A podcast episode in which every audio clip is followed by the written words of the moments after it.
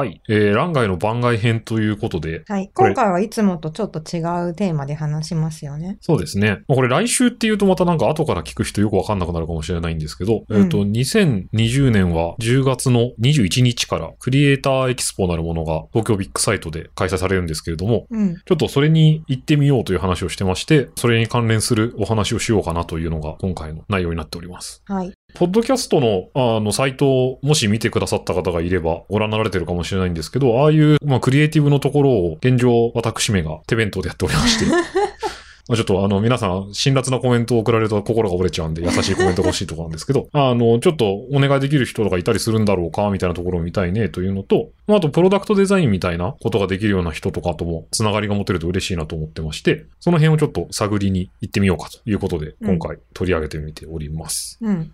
あの、ポッドキャストに関して言うと、まあ、今のカバーアートとか、ウェブサイトのデザインとかは、基本全部伊藤さんがやっていて、で、まあ、その部分をプロの方の力を使って磨き込みたいというのもあり、で、その時に、まあ、そもそも我々のポッドキャストってどんなコンセプトなのとか、まあ、これまで、あの、主に伊藤さんがどうやってデザイン作ってきたのとか、とキャスターが好きなデザインっていうか、まあ、世界観ってどんな感じなんだっけみたいなところを、あの、少し語って、で、まあ、それを参考にしていただきながら、あの、やってもいいよっていう風な方がいれば、手を挙げていただきたいなという感じですよね。そうですね。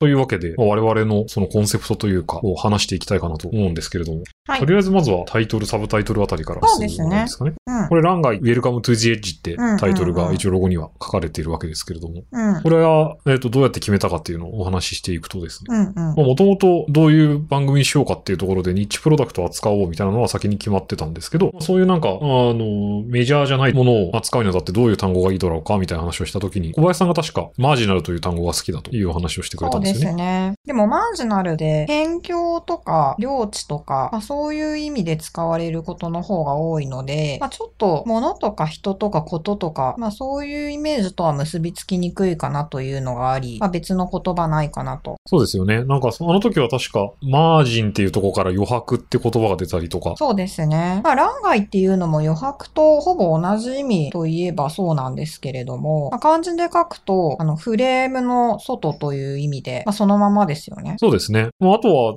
あれが決まった後にいろいろ、あの、新聞とかが私の中ではイメージあったんで調べてみると、その昔の新聞だと、その、重要なニュースなんだけれども、遂行が間に合わなかった時とかに、ああの、欄外にあ情報が出てたりとかして、結構重要なことが書かれてたりとか、うんうん。あと、あの、私のすごい好きな漫画で、光学機動隊という漫画の、あの、作品があるんですけれども、うんうんうん。それとかだと、外側にその世界観の説明がぐしゃーって書いてあって、うん。あれが割私はすごい好きだったんで、割とその、うんうん今回決めた欄外っていう言葉は、そういう、まあ補足とか、なんか案外外に書いてあるけど重要とか、うんうん。そんな意味合いも感じられてあそうですね。いいかなと。なんか枠からはみ出してるイメージですよね。そうですね。うん。なので、これをちょっとデザインと言っていいかはわからないですが、あの、うんロゴも一応枠線の外に欄外という文字があ、そうだったんだ。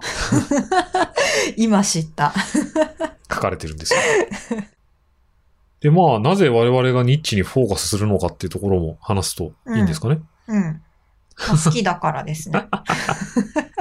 私はもともと、まあ、社会的だったり文化的な潮流がどうやって生まれてくるのかっていうところにすごく興味を持っていて、ええ。で、今世の中でメジャーだって言われているものも、あの最初からその立ち位置で始まってるわけじゃないと思ってるんですよね。はい。もっとこう草の根的に、あの、まあ、小さな動きっていうのがいっぱいある中で、まあ、たまたま、あの、大衆の人気を得たものとか、あの、時流に乗ったものっていうのが、えっと、メジャーとして現れてくるというか。ええ。まあ、だから、あの、メジャーが生まれるため、生まれるための、その、なんか母体としての日集団っていうのはすごく重要だと思っていて、はい。で、まあ、そこに光を当てたいなと思ったっていうのが、うん。まあ、このポッドキャストでニッチにフォーカスしたらどうかなというふうに提案した理由でもあはい、はい、ります。はい。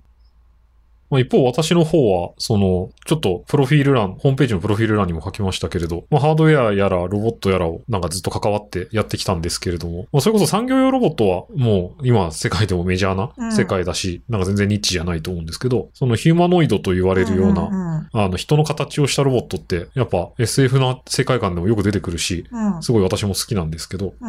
まあ、あの辺、まあ、関わっているようなお仕事を何度かうん。チャレンジもしたりはしたんですが、まあ、結構その、どうしても世界観的にはやっぱりニッチというか、うんまあプロダクトとしてニッチというか、うん。だったんで、ああいう、そういうものがどうやったら最後メジャーになれるのかな、みたいなところは、まあ気になってまして、うん。そういう意味で、このニッチがどうして花開いたのか、みたいなのが、プロセスとして興味があって、うんまあ面白いテーマかなと。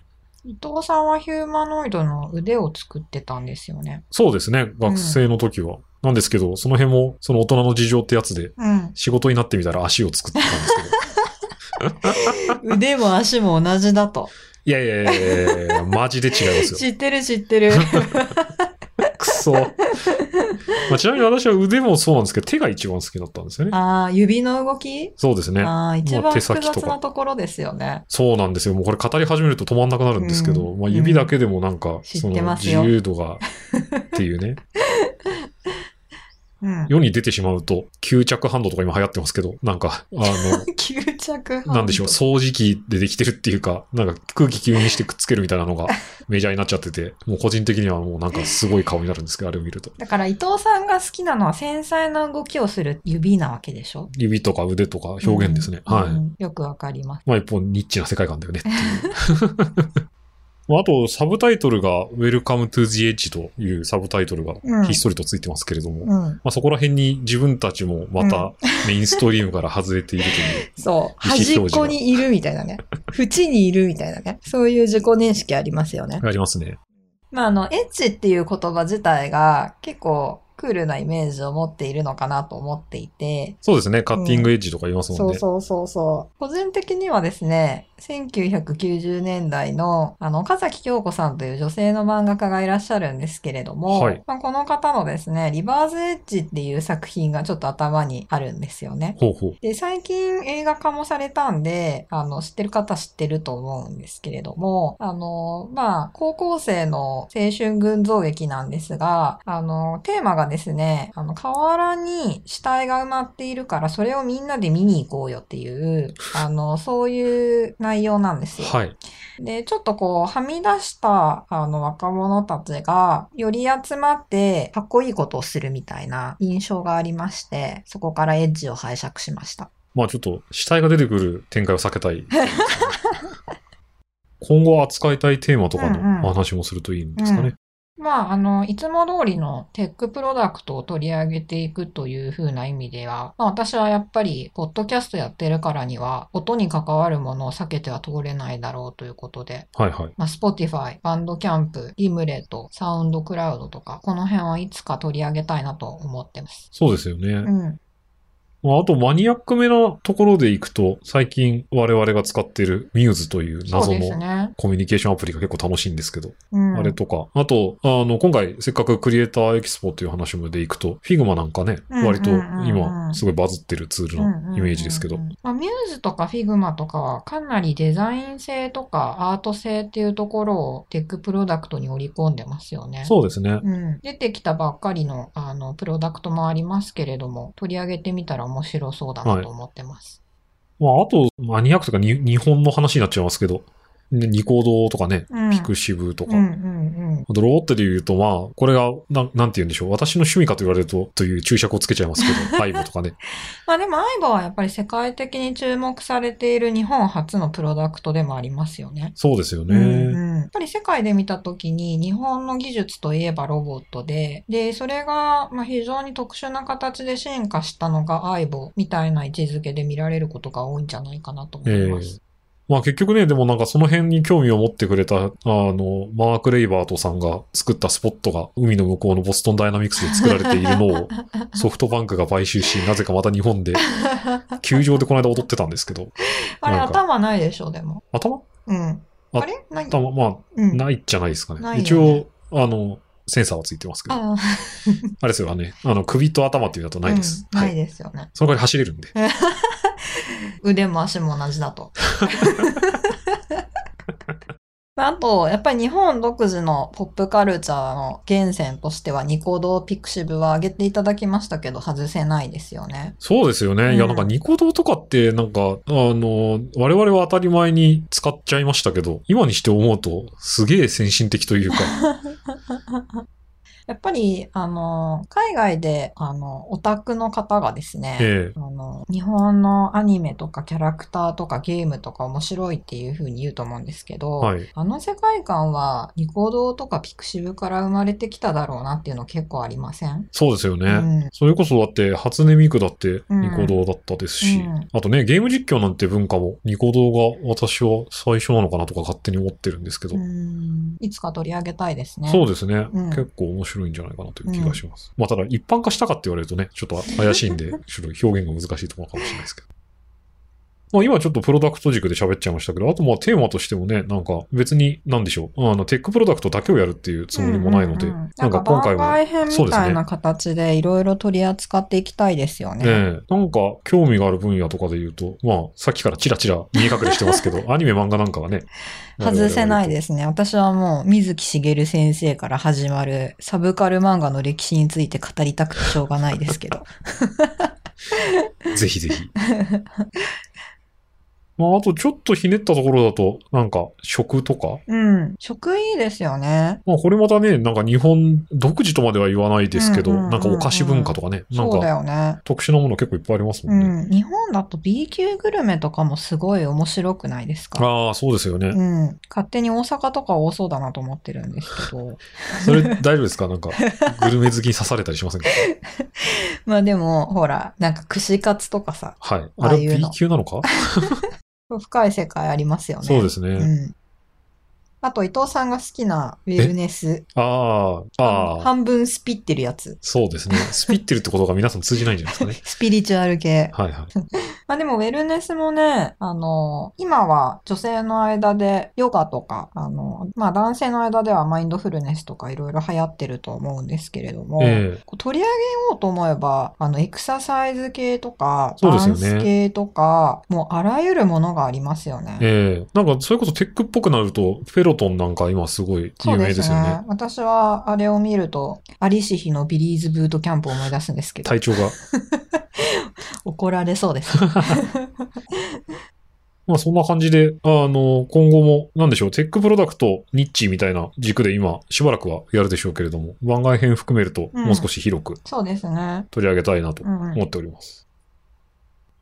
というデザインをしてくれるかもしれない人にコンセプトを伝えようと思ったら最後、何でもやりますみたいになっちゃいましたけど。まあそういう意味で言うと、あれですよね、ウェブデザインもさることながら、あの、キャスターの二人のアイコンとかも、うん。なんか、どうにかできるならどうにかしてもらいたいところですよね。そうそう。我々今のところウェブデザイン、キャスターの画像、ロゴ、全部手作りだから。そうですね。それで言うと、キャスターの画像は、伊藤さんはどうやって作ったんでしたっけ？なんかあれ、たまたまツイッターでバズってるらしいという噂を聞いて、うんなんかスナップチャットと、日本ではメジャーじゃないですけど、うんうんあのアメリカではすごくメジャーな、うん。あの、チャットアプリの、うんなんかアニメレンズっていうのがあって、うんうんうんうんそれで撮ってみたら、うんあの、あの花やら何やらと大変になんか似る画風になる。あの花。で、あれって日本独自の仕様ですか？わかんないです。海外でもやってあったみたいでよ。ですもさ、もう、あのーなんて言うんですか？あのー絵の色調っていうか、はいもう完全にここ数年の日本のアニメですよね。はい。完全に。完全にそうですよね。まあ、機械学習のデータセットを絶対お前そこから抜いたなっていう。ちょっと京アニ味ありますもんね。ああ、言っちゃいましたね。はい。小林さんは何でしたっけ？私はフェイス文字の画像を使ってますね。フェイス文字は、あの、ニューヨークのスタートアップで、あの、SNS 上で動画とかを、あの、発信したり交換したりするときに、あの、本人の、あの、映像の顔の部分だけに、まあ、キャラクター画像みたいなものをくっつけて、で、えっ、と、3D で動かしてくれるっていう、そういうサービスなんですよね。アニメレンズはなんか自動でその機械学習してくれたやつが出ますけど、あれはご自身で作られたやつでしたね。そうそうそうそう。あの、自分で好きな、あの、顔のパーツとか、あの、いろいろ装飾品みたいなものを組み合わせてアバターを作るわけですけれども。え結構あの、フェイス文字の、あの、いろんなアクセサリーとか、は髪型とかが自分好みだったので、あこれで作ってみたいなと思ってやっちゃいました。まあ、というわけで、なんか、その辺を、いい感じの、まあ、かっこいいなのか可愛いなのかはさておき、デフォルメをしてくれるそうですね。方も出会いたいな、とうん。いうところですよね。あと、ロゴですよね。そうですね。うん。あれもまた私がいられでひたすらいろんなフォントを試し、今のあの、ランガイのロゴはどんぐりかなという。あれね。え、でも、伊藤さんちょっとフォントいじってるんですよね。そうですね。あの、サイ、あの、サイズとか少しだけ調整かけてはいますね。あれ4色使ってるんですけど、はいはい。言われを。お、話してしまいますか？そう、あれでビビッと来た人がいたらすごいんですけど、あの、欄外の名前を決めた会議を某所でしてたんですけど、その、あの、帰りに、アキラの漫画を我々チラ見しまして、はっと。うん。なんか、この色に黒い文字かっこいいよねって話になり、そのまま採用してしまったという。そそそあの、アキラの大判のコミックですよね。そうですねなんか大判のって言ってるけど、あれ小さいやつあるのかな？いや、見たことないですよね。はい、多分、あれのまあ黄色、緑、オレンジ、紫。そうですね。うん。まあちょうど、あの、テーマの方も4つごとで今出しているので、うんうん。わかりやすいかなというところうんで使っておりますが。まああれは、やっぱり、ジャパンポップカルチャーの金字塔ですからね。そうですね。避けては通れないです。まあでも私は大友克弘だったらドームの方が好きなんですけど。ああ、なるほど。うん僕はスチームボーイが結構好きでしたうけどね。最近はね、いろいろアニメとかもありますが。はい。あと、ウェブデザインは全部伊藤さんがやってくれてるんですよね。そうですね。まあなんかこのあたり、なんかさっきのロゴもそうなんですけど、デザインというと怒られるんじゃねえかっていうのがいつも恐怖なんですけど。あの、ウェブサイトの、あの、最上部に出ている写真も伊藤さんが撮ったやつですもんね。そうですね。うんちょっと某所に逃げ込んだ頃にうん。撮りました。うん。写真を。なんか何パターンかさ、写真を撮ってさ、で、そこに私がちょっと、あのーいろいろ加工をして、で、伊藤さんにどれがいいって聞いたらあれを選んだわけですけど、はいはい。あれはなんかどういうところがいいと思って選んだんですか？なんか一応気にしたのは色は、なんかあの、さっき言った4色が被ってない背景がいいかなと思って、一応あの4色が立ちそうっていうのと、うん。もうあと、なんかたまたま雲の感じとかが雰囲気いいなっていう、なんかもうこれはセンスの話になっちゃいますけど、写真家としての伊藤さんが現れたわけですね。もうなんか今多方面の人からなんかタコ殴りにされそうな状況ですよね。まあ、この辺のデザインもね、あの、もうちょっとこうしたらいいんじゃないですかっていう風なアドバイスをくださる方がいたら嬉しいなと思ってます。そうですね。うん。最後にキャスターが好きな世界観をちょっと語りますか。そうしましょうか。うん。まあ、とはいえなんか、ここまで結構話してきてしまった気もしますけど。私はね、なんかサイトに書いてますけど、SF 的世界観が。SF はいいですよね。そんな、そねそんな SF が嫌いっていう人いないじゃないですか。はい。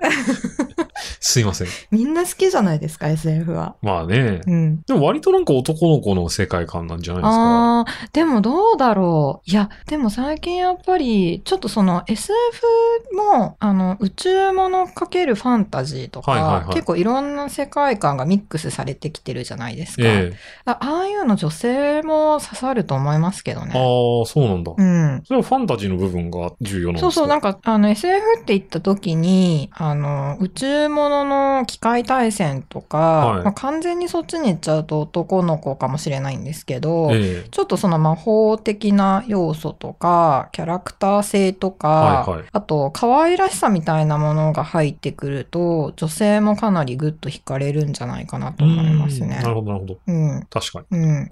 小林さんはどんな世界観が？まあちょっと変わったカルトっぽい世界観が好きです。なんでそんなつまんなさそう？でも、あの、あんまりにもね、やっぱり、あの、まあ否定しないですけど、まあ暴力的だったりとか、あの、グロテスクだったりみたいなのは、まあ、トゥーマッチかなって思う部分もあって。そうですね。うん。あの、もうちょっとこう、想像力が広がるような方向でなんかこう、ニッチを貫いていただけると。うんそうですね。なんか SF ってさっき言いましたけれど、なんか別に焼き増し焼き増しの世界観も面白くないので、うんなんかまたちょっと新しい発想のものが出てくると嬉しいですけどね。うん、うん、うん。そうですね。まあ、てなわけで、その、我々のサイトの説明をこれで聞いていただいた方が理解できるかはよくわかりませんが、まあ来週ちょっとクリエイターエキスポに行くというところもそうありですね。多分、クリエイターエキスポだけじゃなくて、こういうデザインとか、アートとかクリエイティブ系のイベントには、ちょっとちょこちょこ、あの、行ってみようかなというふうに思っており、まあそういうところでもご興味持っていただける方がいれば、あの、ぜひ手を挙げていただければなと思ってます。そうですね。うん。そんなわけで、欄外の番外でしたという。感じです。はーい。またねー。